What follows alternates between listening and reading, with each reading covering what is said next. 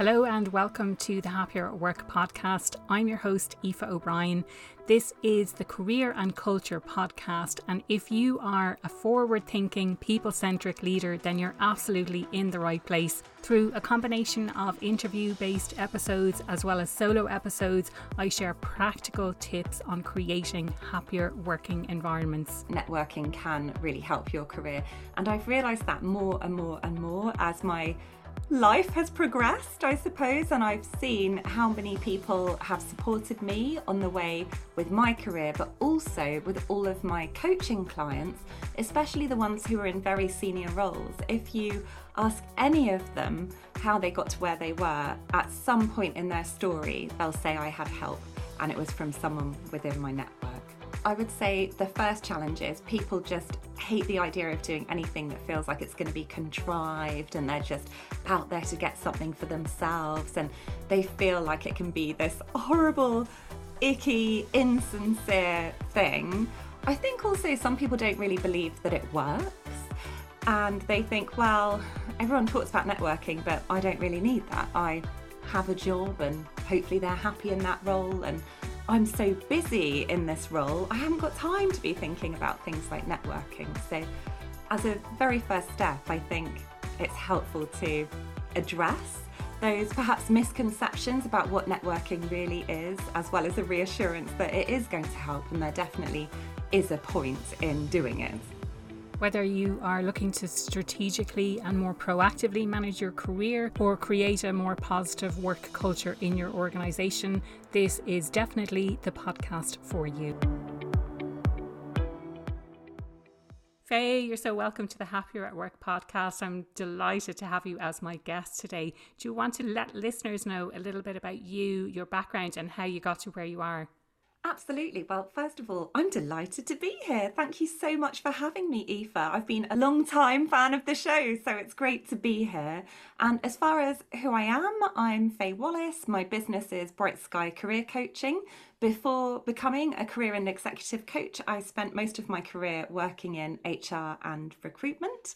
When I became a coach, I then worked with people across all professions, but since creating some specific resources for HR professionals, like I have a podcast as well, HR Coffee Time, and I have a resource called the HR Planner for helping people set and stick to their career goals throughout the year. I've found that I've attracted more and more HR people coming towards me to ask for support and coaching. So that is the type of profession I tend to support the most now. Brilliant, love it. And I know that there's a lot of HR listeners on my podcast as well. So I'm sure they can benefit from your expertise and from your experience. And I know for me, I have downloaded the HR tool, even though it's probably not directly um, targeted at me, but I've downloaded it and I have had a quick look through it, but I haven't sat down properly. When I'm doing my 2024 planning, I'll be like, okay, this will be one resource that I can use to really have a think about. You know, just because I'm self employed, let's say, uh, just because I'm an entrepreneur doesn't mean I don't have a career. I need to think about these things as well. So, Fay, I know we had talked before about maybe covering the topic of networking and how to use networking to successfully build your career. What do you see as the big challenges associated with it? Oh gosh, I guess there are several challenges associated with networking. First of all, I would say, yes, I wholeheartedly agree with what you just said, which is that networking can really help your career. And I've realized that more and more and more as my life has progressed, I suppose, and I've seen how many people have supported me on the way with my career, but also with all of my coaching clients, especially the ones who are in very senior roles. If you ask any of them how they got to where they were, at some point in their story, they'll say, I had help, and it was from someone within my network. I would say the first challenge is people just hate the idea of doing anything that feels like it's going to be contrived and they're just out there to get something for themselves and they feel like it can be this horrible icky insincere thing. I think also some people don't really believe that it works and they think well everyone talks about networking but i don't really need that. I have a job and hopefully they're happy in that role and I'm so busy in this role, I haven't got time to be thinking about things like networking. So, as a very first step, I think it's helpful to address those perhaps misconceptions about what networking really is, as well as a reassurance that it is going to help and there definitely is a point in doing it. Yeah.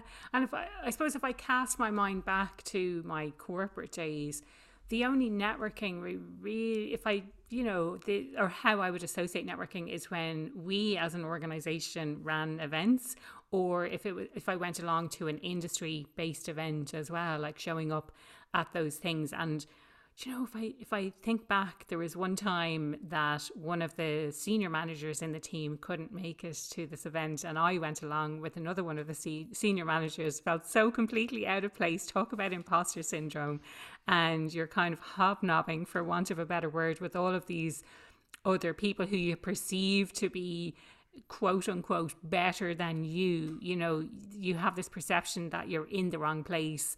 And i know that the it was a um, the person i went with was a man. So he was a senior leader within the, within the business that i worked in. And i'm sure he just kind of went off and said i know who i want to talk to. I know what it is that i want to get from this session and I know what to say and I know what to do. Whereas I was kind of drifting from person to person, saw one person that I recognized, and I always remember people. That's the the kind of difficulty. If I've met someone before and I know their face, I'll remember them.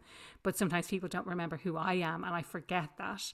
And so I started talking, and he was sort of like, "Oh, did we work together like you know?"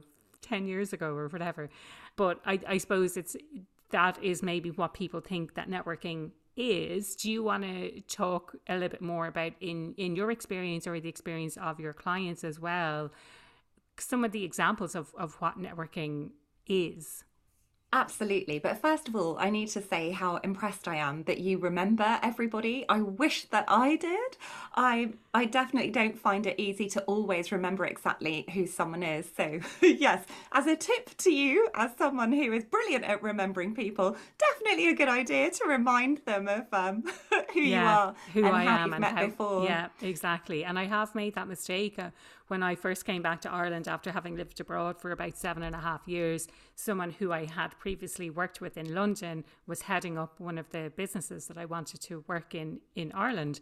And I reached out to him on the assumption that he knew who I was. But in retrospect, um, I never got a reply, by the way. And so I just assumed he was rude or you know, it never really occurred to me that he he may not remember who I was because we had worked together.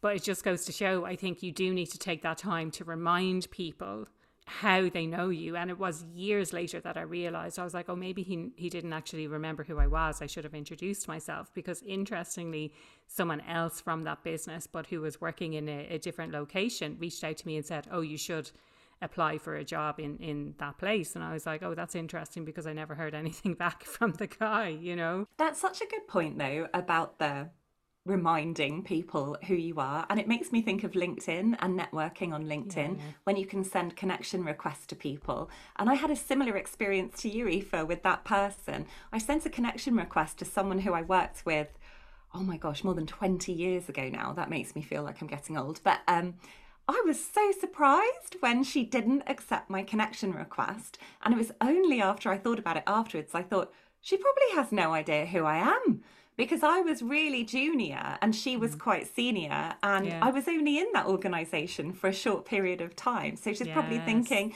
who is this random person sending me a connection request? Yeah. So I guess within this broader theme of networking that we're talking about today, LinkedIn is something that I think is an incredible tool when yeah. it comes to networking. So it's good advice for on there as well for when you're sending connection requests. Definitely. And and again, like this has kind of sprung a memory from someone who I worked with in Australia. We would have done some training together. And LinkedIn at that stage was probably relatively in its infancy. I remember when I first signed up, it was when I lived in London and only one other person in my organization. And I'll let you in a little secret, Fay. It was someone I didn't really like that much. So I didn't connect with him on LinkedIn. Um, so yeah, uh, I sent her a connection request, still relatively new, and and she replied and said, "We don't know each other that well, so I'm not going to accept it." And I just think how things have evolved now on on LinkedIn. You know, like I receive random requests from people without even a message. And if, if I think that their headline looks interesting or that we could be collaborators or that their business is interesting or that they might find my business interesting, then I'll happily connect with that person, you know? Oh, absolutely. It has definitely really changed. But I I've taken you off on a tangent down LinkedIn. You down LinkedIn, me, exactly. Yeah, yeah. you asked me if I could talk about what networking is, and I suppose the way that I would define it is to say it's about building and maintaining relationships. Because I think when you think of it like that, it feels far less icky and uncomfortable and horrible. In fact, it feels much more of a human, natural thing to do because everyone can build relationships. All of us has got relationships even yeah. if it's only a handful of people that we're close to we have got that handful of people so it shows that we have all got the skills to network even if we're doubting ourselves and thinking oh i just don't think i can do it well I'd challenge anyone who's feeling like that into saying you absolutely can. So, yeah. on a very broad level, that's what I would describe it as being. Yeah. When it becomes particularly effective, though, is when you are intentional about it and you do make sure that you're doing that nurturing part as well. So, being a little bit strategic and planned about thinking about your network and thinking, oh, are there people that I would benefit from seeing if I could add them to my network? In real life as much as on LinkedIn? And actually, am I doing a good enough job of looking after the relationships that I do have? Yeah. Where everyone is so busy, it's really easy to lose sight of those two things. Mm. Yeah, yeah. For me, I think that's something where I fall down a little bit. I used to be really good at the personal maintaining of relationships, sending WhatsApps, connecting with people, keeping in touch. And recently, whether it's a sense of overwhelm, whether I'm just too busy, and I don't really like using that word, but just getting uh, on top of things, it's when I send that message and someone replies, then it's like, oh, now there's an obligation to reply again and get into a kind of a conversation, which takes time as well. But I was always one of those people who was kind of nurturing my personal relationships, probably didn't do it in an intentional, strategic way for business, certainly when I was in corporate. But it's definitely something that I could work on. Any insights around how to nurture those relationships, whether it's using tools like LinkedIn or, or something else? Yeah, and again, I'm sure that so many people listening will be able to relate to what you just said, Aoife. I definitely feel like I used to find it easier to maintain those personal relationships in a real quality, in depth way, whether that is by sending messages or meeting up with someone for dinner or yeah. having a chat with them on the phone. And it feels weird that now there are so many ways we can be connected to each other, but I feel like a lot of that depth of connection isn't quite there so much anymore. I said to a friend the other day, Gosh, I feel so terrible. I never call any of my friends on the phone anymore. It's all just voice notes or WhatsApps. And she said, Oh my goodness, I didn't think anyone talks to their friends on the phone anymore, Fay. And I thought, wow, you know, times have changed. I'm sure that's not true for everything, everyone, but times have changed so much. Yeah. So staying in touch with your network definitely doesn't have to mean making sure that you're spending really lovely quality time with people. Although for people who are in your inner network, your friends and family and people you do want to spend a lot of time with, not because they could help your career, but just generally anyway, then I would really encourage everyone to try and make that little bit of an effort. And some of the things you can do to make an effort with people who really do matter to you, you can take some of those learnings and apply them to the business world as well. So, for example, a couple of friends that I have, whenever I've seen them at the end of the night, I'll say, Right, let's get our next date in the calendar for when we're going to meet up. Mm. even if it's not going to be four months, six months, because then I know it will happen.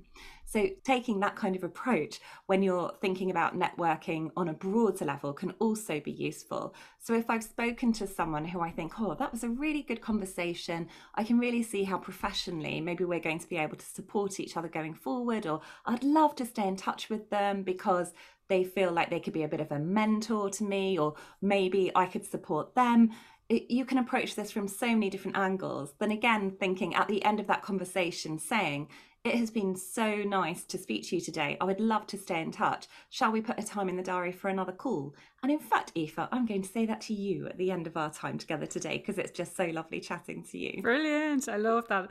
Um, for anyone listening today, we have an hour scheduled to record the podcast, but I think we spent the first 25 minutes just having a catch up, and we're certainly going to continue our chat after we finish recording the podcast. when myself and Fay get together, we can solve the world's problems. It's absolutely brilliant. Um, Fay, I love I love that as a tip. Let's get the the next date in the calendar. Um, one thing I kind of that occurred to me as you were talking is this idea of how there are so many options to connect now, and that is driving more disconnection than ever. As someone who used to probably way more regularly post on Facebook. I would be the person checking in and sharing all of my photos, and which is lovely because now all the stuff is popping up in my memories and, and things like that. But I think we've almost replaced that broadcasting as a two-way relationship and and really the crux of networking is more about that two-way relationship rather than the broadcasting out but it sort of feels like well i posted that on facebook therefore all my friends know about that already or i posted that on linkedin and therefore my network knows about this thing when it's not necessarily the case that that's happening. But maybe we perceive that we've put ourselves out there in some way that we're connecting but actually there's a massive disconnect between that uh, you know one to one type of relationship. And and maybe we can talk about that because what I'm finding actually is that maybe a lot of fears exist around the one to many and you're entering into an event for example or you're joining an online event where there's many people and the scary thing is that, that those people maybe know each other already and you're you're the new person that's joining. What I'm finding is, and I want to do a lot more of this in, in 2024, is the one to ones, like actually catching up with someone one to one and really get to know how can we support each other in our lives and, and you know, work is a huge part of, of your life basically. So any any thoughts on, on any of those things that I that I shared in relation to social media, the kind of broadcasting, the one to many versus the one to one? Yeah, absolutely. So, as far as broadcasting, I'm going to bring it back to LinkedIn again. I'm a bit of a LinkedIn geek. I'm uh. not on there 24 hours a day, but I just think it's such a fantastic tool. And I've seen so many of my clients really reap the benefits of being active on LinkedIn. Yeah. And we can't possibly have these really high quality, high intense touch points with everybody within our network often it's people that we're actually only loosely connected to that end up helping us in our career and we'd never expect them to. It's just sort of the way that fate plays out. And there's research that proves that that's true as well. There's this concept of weak ties, which yeah. is people that you are connected to, but you may not even know them. They may know someone who knows you. And of course, the power with LinkedIn is that if you put a post or you share an update about your work, people you're connected to are the first people who will see that post. If they start engaging with it and liking it and saying, oh, well done, then people who they're connected to, but you're not connected to, so your second degree connections, will start being shown that content as well. And it's amazing how people can start to get to know some things about you professionally, not necessarily from a personal perspective, just from having a more active presence on LinkedIn. I had one person who say to me, "Oh my gosh, you know, I just can't seem to get this really senior level role that I want to get. It's so frustrating. There seem to be hardly any roles advertised. I'm just not getting through on final interview. I'm so disheartened. Just tell me what she said to me. Just tell me what to do, Fay, and I'll do it." And I said, "Well, I can tell you what to do, but I don't know if you're going to like it. Like lots of people just don't do it. So, are you sure?" And she said, "Yes." I will do whatever you tell me. And I said, okay, fine. You need to start posting on LinkedIn. And I expected her to go, oh, no, I can't possibly, because it, it does feel uncomfortable if you're not yeah. used to doing it. Yeah. I, I remember feeling physically sick when I first put posts on LinkedIn because you feel very vulnerable and yeah. exposing, even if you're just putting something very professional on there. Yeah. So um, I set her a challenge and said, just post on LinkedIn once a week. It can be about a work related thing or about what you think about work or an event you're going to at work, or it hasn't got to be anything really personal or really exposing. Just send it to me so I can see the post and I'll support it. Anyway, she got her job because people in her network started seeing how active she was on there. And what yeah. that means is that when a recruiter or someone internally is saying, who who does anyone know who could fill that role mm. if half the people in that room have been seeing your post pop up in their feed week after week you're just the first person they think of yeah. it's incredible it's like magic you know yeah. um being in mind counts for an awful lot. So she wasn't having really high depth quality interactions with all of these people, but they noticed her. And I'm just so A, relieved that I gave her that advice and it mm. worked. and B, just like so thrilled for her that she has this role she absolutely loves. And it was her network that was able to get it for her without her even having to pick up a phone to anyone or message anyone directly. It was just from making herself that bit more visible to her network and making yeah. sure I also said to her, you have to connect with everyone you have ever worked with and everyone who you've ever met professionally so that they'll be seeing your posts as well. Yeah, yeah. I think some really solid advice and a lot of people don't know that roles are not necessarily advertised. So if you're finding exactly like your your client the issue that that she had, that roles are not being advertised or that you're getting to the kind of the final few and it seems like there's not much out there it's probably because the roles at that level are not being advertised that they're actually mm. being recruited just through people's networks like do you know anyone for this because I was going to say like advertising is sort of the last resort. I wouldn't say it's the last resort, but like people are definitely going to try and go down a more cost effective route by getting uh, internal referrals and internal recommendations before they they start looking externally as well um, or like I don't mean looking externally but rather uh, starting to advertise publicly that the role is available that if they can if they can fill a role without having to advertise it then it's going to save them a good bit of money Absolutely. It's human nature. If mm. you hmm. even think if you have to get anything done in your home, you don't necessarily want to just go online and have a look at who the local builder is or who the local electri- electrician is. You want a personal recommendation. Yeah. And so it's the same thing when it comes to jobs. If you have two people apply and one of them you only know from their CV and from interview, but the other one you know because they're connected to someone in your network potentially, they've mm. been recommended, or you've been seeing all of these brilliant posts on LinkedIn you, and you feel like you know them and you trust them, you're yeah. much more likely if those two candidates both interview well to go with the person that you've got some sort of connection with. It's yeah. just so much more reassuring. Yeah, yeah, yeah. No, it's a really good. And I suppose, case in point with the podcast, when people talk to me, they feel like they know me already. So if they've listened to the podcast, they sort of feel that personal connection already, which is really great, especially from a business perspective. Same goes for job applications. So for anyone listening today and you're not that active and, and nurturing, and I think LinkedIn is just a tool, but it's a tool that you can use in a really effective way to to kind of get your message out there. And as Fay said, it doesn't necessarily have to be anything too personal. It can be work related. It can be about an event that you're going to. And certainly when I first started posting on LinkedIn, it was like if I just think back now, it's really scary. It's like that very mm-hmm. first um, uh, all company or all department email that you send and you're like i hope there's no typos in this and i hope i'm coming across okay because you feel like you're going to be judged linkedin it doesn't have to be just a broadcast one way mm. people can comment on your posts mm. and interact and i know certainly that's how people get my attention and how i reach out and connect with people when they comment on my stuff and other people have commented to me that they see my stuff coming up all the time because I'm commenting on other people's posts. Mm. Even if we're already connected, they can see how active I am on LinkedIn. And it feels like I am there 24 hours a day, or it looks like I'm there 24 hours a day, even though I'm not, because they're seeing what I'm commenting about in, in my feed. It's also a really great way for people to get you and get what you stand for and what you stand against by the comments that you add on the assumption that you're not just saying love this post great post that you're actually adding some value mm. to to it in some way. Any thoughts on that or, or maybe let's move on from linkedin specifically?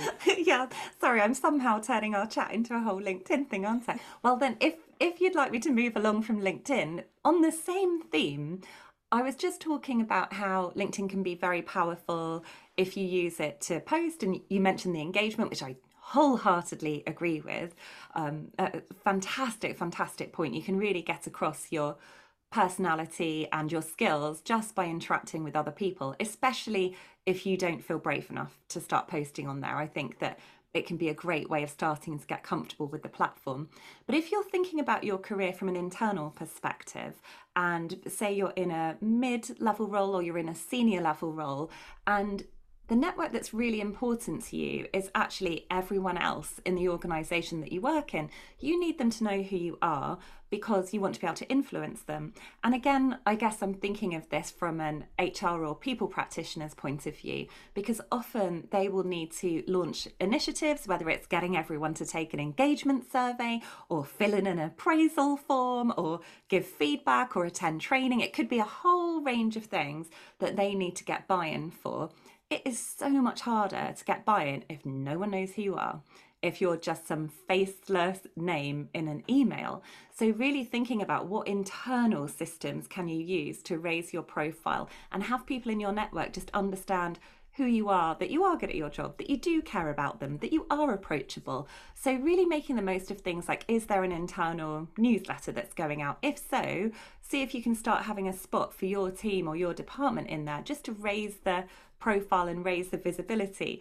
Is there an internal podcast that you could volunteer to go on and have a conversation and talk about some of the work that you're doing or talk about yourself personally? Are there social events happening within the organisation and you never go to them because you think, oh, that's not my thing or I'm too busy? Well, actually, could you push yourself out of your comfort zone to start attending some of those? Because then people will get to meet you in real life or mm. virtually if they're virtual social events and start to feel like, oh, that's not just a person who's asking me to do stuff all the time.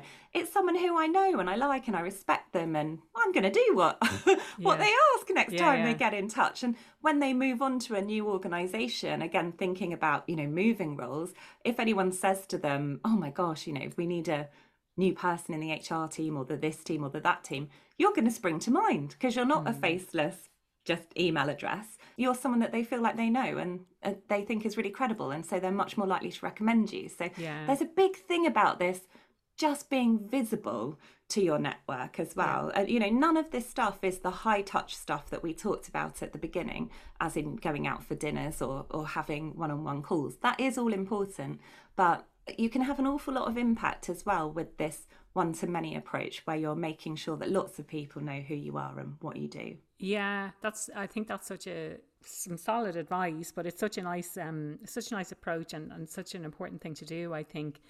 Thinking about like how can I become more recognizable or visible internally.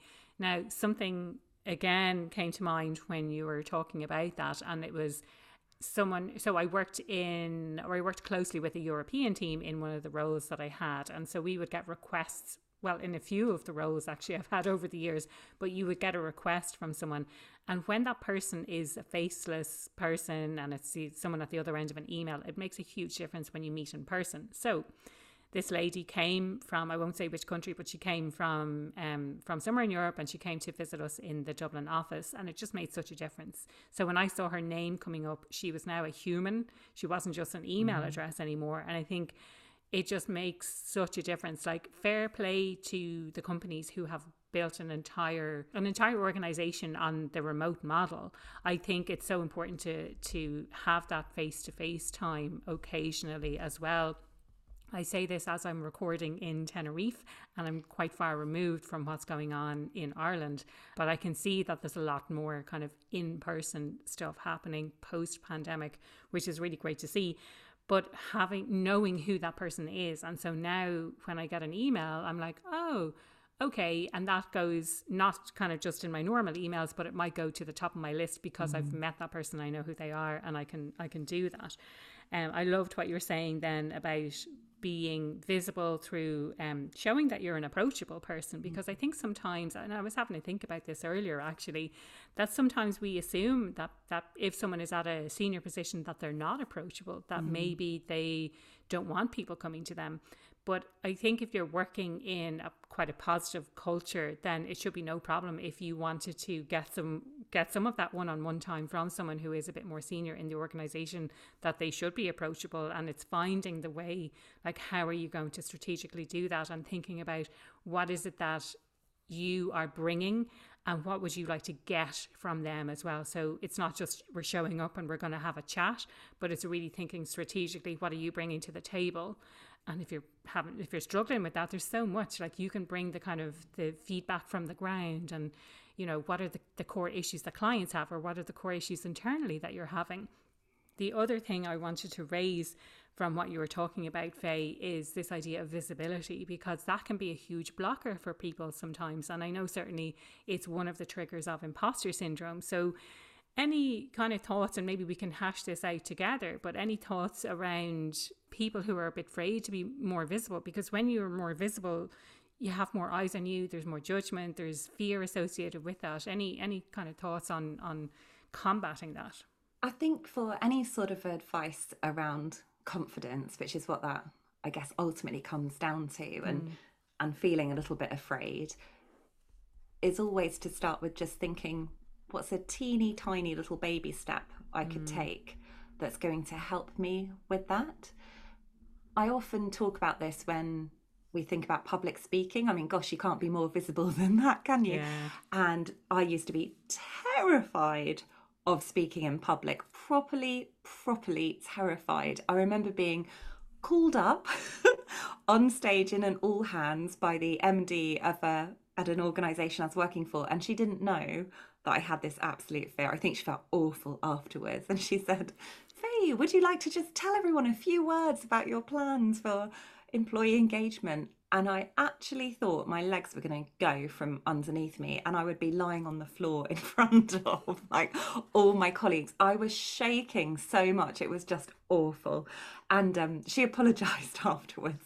And I had lots of people come up to me saying, you know, don't worry, it was okay. You did yeah. fine. Well done for managing to get some words out. And at that point, I thought, oh man, I'm going to have to do something about this. I can't carry on my career thinking I'm going to be just a puddle on the floor if this ever happens again. So I, I saw a voice coach to try and help me get over this fear. And she was so helpful and gave me lots of tiny, tiny little tips and she made me realize it really is about small steps. So, to try and build up my confidence, I thought of ways that I could find ways to speak up at work when it's not just on a one to one basis, because I was okay if it was one to one. So, I asked the director of our department if I could maybe lead the next internal meeting that we were having, if I could chair the meeting. So I'd have to say, thank you everyone for coming, you know, this is what we're here for. That might sound like a tiny little baby step, but at that time that did feel like a big deal, but mm. it felt like I was doing it in a safe,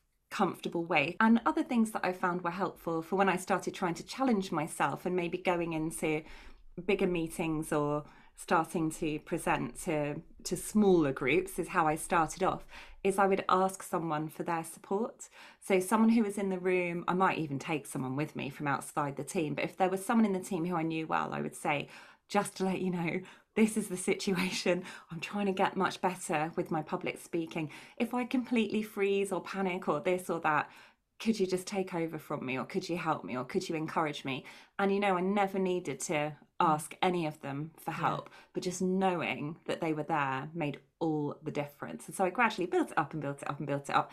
And now I think people would be so shocked if I like talk in front of lots of people yeah. now. I get, you know, that's that's part of my um, one of my services is to deliver workshops and talks. And I can't really believe it if I look back to yeah. how scared I was. So it's the same thing really for raising your visibility. Obviously, public speaking and presentations and talking up in meetings, that's one way of raising your visibility. And I've just touched on the little techniques that work for me. But if it's if it's more than that and if it is the whole networking piece, just thinking, what's a tiny step I could take? Or who's someone who feels the least intimidating that I could approach? Or I remember going to events for the first time and thinking, right, I need to try and do some networking. I'll drag my poor sister along with me. You know, she doesn't work in HR. She's not a coach. She'd come to all these things with me and go, oh, I'm learning. She's a web designer, Aoife. Like, I was taking to her to all of this stuff. Um, but it, it was brilliant because it just meant I had someone there as a bit of backup and I didn't feel I was completely on my own. If you've got a colleague you could take with you to an event, then um, ask a colleague if they'll go with you. So it's just these teeny, teeny, tiny little steps. You don't suddenly need to start becoming incredibly visible, sending out like a newsletter just about you every single week. You know, that's mm. going to feel terrifying. Just try and retrace it and think, what's the tiny thing I can do? Because when you've done that tiny thing and it works and it's okay and it's not a disaster, you you do build confidence and you think, okay, I could push it a tiny bit more now. What's the next little step I could take? and you do it and it feels yeah. okay. You might have to do it a few times before yeah. it really feels comfortable. And then you can do the next one. And what works for all of us is quite individual, which is why I always think coaching is so powerful because it's not prescriptive. It's trying to figure out what's right for that person. So, for anyone listening thinking, oh, I just can't do any of this, I would just really love to set you that challenge of what tiny, tiny little thing could you mm. do that's just going to take you one step further? Because once you've done loads and loads and loads and loads of those little steps, suddenly you'll realize it's just not hard anymore and you're actually doing it on a much bigger level and to a point where you're having a real impact. Yeah, no, I love that, and and the small steps is something that I talk about as well in the um in the Imposter to Empowered program. It's one of the steps is taking those small steps, and it's about stretching your comfort zone, not stepping outside. So I feel like if you step outside, then you step back in again. But it's about stretching it and getting better every mm. time. And similar to yourself, a like a, a kind of a um a core part of my career to date has been I, I say public speaking, not really public speaking, delivering presentations to clients, but that was all about data. That was all about sharing insights, and you kind of get better and better the more you do that. Mm-hmm. You you've done all of the analysis yourself until we had some offshoring, but that that made it harder to present actually because you hadn't done all of the the backup. But you're presenting all of this stuff as your own, and you've done the analysis, and it's great you get more proficient at the analysis, you get more proficient at delivering presentations to clients and really understanding what it is they're looking for because they'll ask questions and they'll say, What's this? And you're telling it not in a chronological way, you're telling it as a story. However, when I started in business, what I found the scariest thing of all was I'm no longer presenting stories about data and insights. It's it's now sharing personal stories to illustrate what I'm talking about and the research that I've done and, and things like that. So that to me has been a journey that has been so scary. And if I think where I started is what you described. So presenting to a, a small room of people about what is my career journey, what is my story, why did I leave my job, all of these things. And then you just build up. And now I can't even remember what it was like doing that mm. because part of the what I offer to my clients is speaking in their organizations and sharing those very sometimes very personal stories of mine of like this is how I've applied what it is that I'm talking about here. So it is I think it's it's really powerful just to take those small steps. It also when you take those small steps it really helps you to see how far you've come when you sit down to consider where you were say this time last year versus where you are now Another thing I think that's kind of the overarching theme of networking, and I've heard Rob Cullen, who is um, he's quite a prominent networker here in Dublin, and he talks about it's not who you know, it's who knows you, and I think it can apply in so many different contexts. So one example is that like because I have the podcast, people know me and when I when I go to an event, sometimes people come up to me and I don't know who they are because I haven't seen their content, but they know who I am because they've listened to the podcast. So that's kind of one example. Um, obviously, there's that example that I shared earlier where I emailed someone on the assumption that he knew who I was, but he didn't. And and kind of to re-illustrate your your point as well from earlier, it's about getting that visibility and making sure that you are the person who is known for being a certain way, for behaving in a certain way, and for doing a really great job, and that you're visible within your organization if if that's what you want, or external to your organization. I think as well. That's that's something I probably didn't do as well as I could have, like getting out to see really um, senior people and clients, for example, when I when I was still working in corporate. Had I done that, that might have paid more dividends for me now when I'm you know when I was starting in business. Although I became a little bit allergic to that entire industry, and I and I took I took a sort of a steer away from that. Um, but I think just for people who are listening today, it is thinking about that internal networking and being visible, and who knows you internally, but then getting known within your industry as well, especially as you rise through the ranks. Any any kind of parting thoughts to to share around that? Yes, I guess my parting thought is there's just so much to talk about with networking, isn't there? Yeah. And we've talked a little bit, well, quite a lot, about broadcasting and networking from a low touch. So, where you're you're doing networking on a one to many basis or yeah. you're networking internally, I thought it might be useful if I pull myself back for a moment because I feel like I've just dived into it and share a model that can be helpful to keep in mind if you do want to make networking something that you're actively going to be working on to help you with your career. And that is that I think we have got three networks it's useful to pay attention to. You've got your personal network, so touched on that at the beginning, and your personal network is made up of all your family and friends, but it can also be people who are more acquaintances. Like perhaps if you have a hobby or you play a sport regularly, perhaps you're a runner and there are other people, but you don't really know them. You just see them when you turn up each week. They're still people who are in your network. It could be your neighbours, it's just people who you're surrounded with, not in a work context. Then you have got your internal work network that we've talked about as well. And then you've also got what I call your external professional network as well. So that might be made up of people who you used to work with or who you've met at events or who you really admire or perhaps you're following them on LinkedIn. They're probably going to be a li- little bit more distant, but I guess not necessarily if they're made up of people you used to work with as well.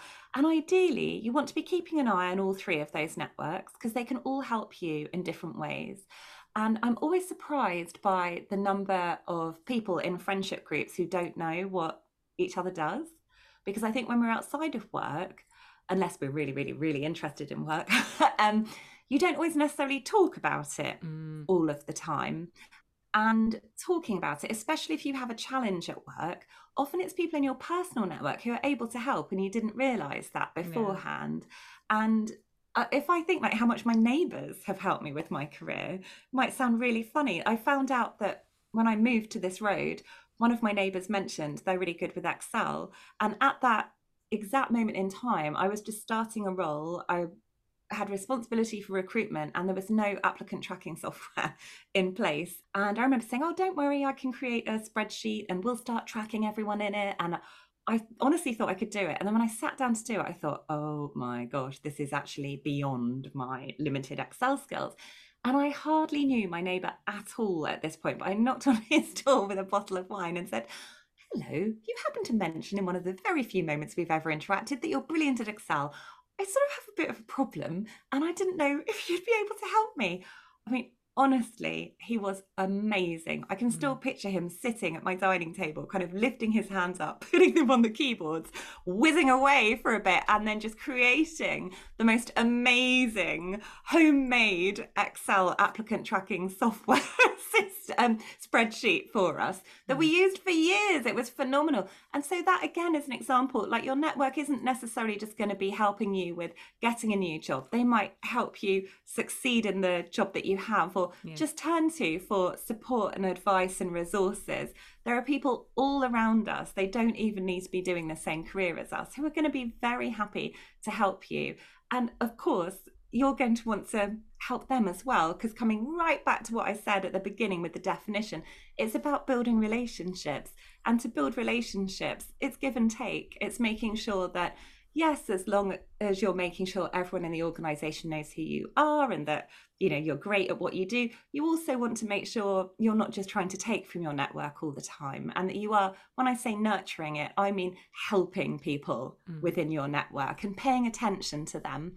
And when you were talking about, you know, oh gosh, it can be really scary to have to talk about yourself or present if it's not data. If I think of I totally agree with you, by the way. But if I think of one to one networking as well, which can feel terrifying if you've not done it before and you've just had a meeting set up with someone and you don't really know them, I think that tip that is from that book, How to Win Friends and Influence People by, is it Dale Carnegie? Yeah. He says always, um, ask the other person questions. It's not all about you. Try and learn as much about them as you possibly can.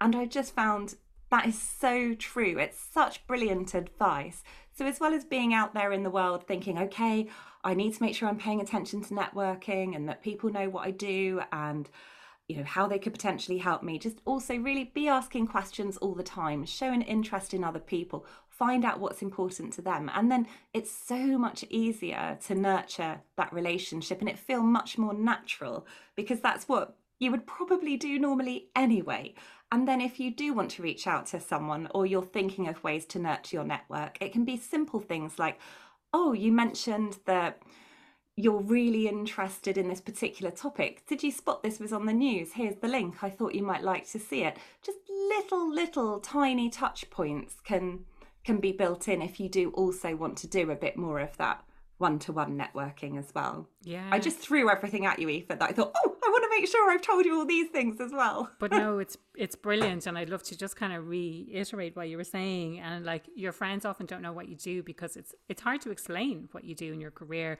unless you can talk about a company that's really well known. And even then, people probably don't know what your job is on a day to day basis and what it entails and the challenges that you have. So, really interesting point that you bring up there. I love this idea of asking for help. So, sometimes people really struggle. I know I'm the kind of person who struggles with asking for help, actually lifting the phone or putting a call out there and say, Can you help me with this? Um, it it feels very daunting and it's it's vulnerable and it's it's challenging to do. So. Uh, I love the idea that you can ask people within your network for that help, and the, then it's like I've jotted down. It's the idea of reciprocity. So it's not just being a, a taker all the time, and it's about giving back to people and helping other people because I know certainly I've had those people in my life and I'm sure people listening today can relate to that as well. You don't want to associate with people who are takers all the time and I I haven't read Adam Grant's book Give and Take but I think he mm. addresses these he issues does. on it doesn't he this idea of being a giver being a taker or being a more into the the idea of um, reciprocity uh, I think he uses a different term but the idea that nurturing is actually helping your network and uh, being available to them and not just taking all the time.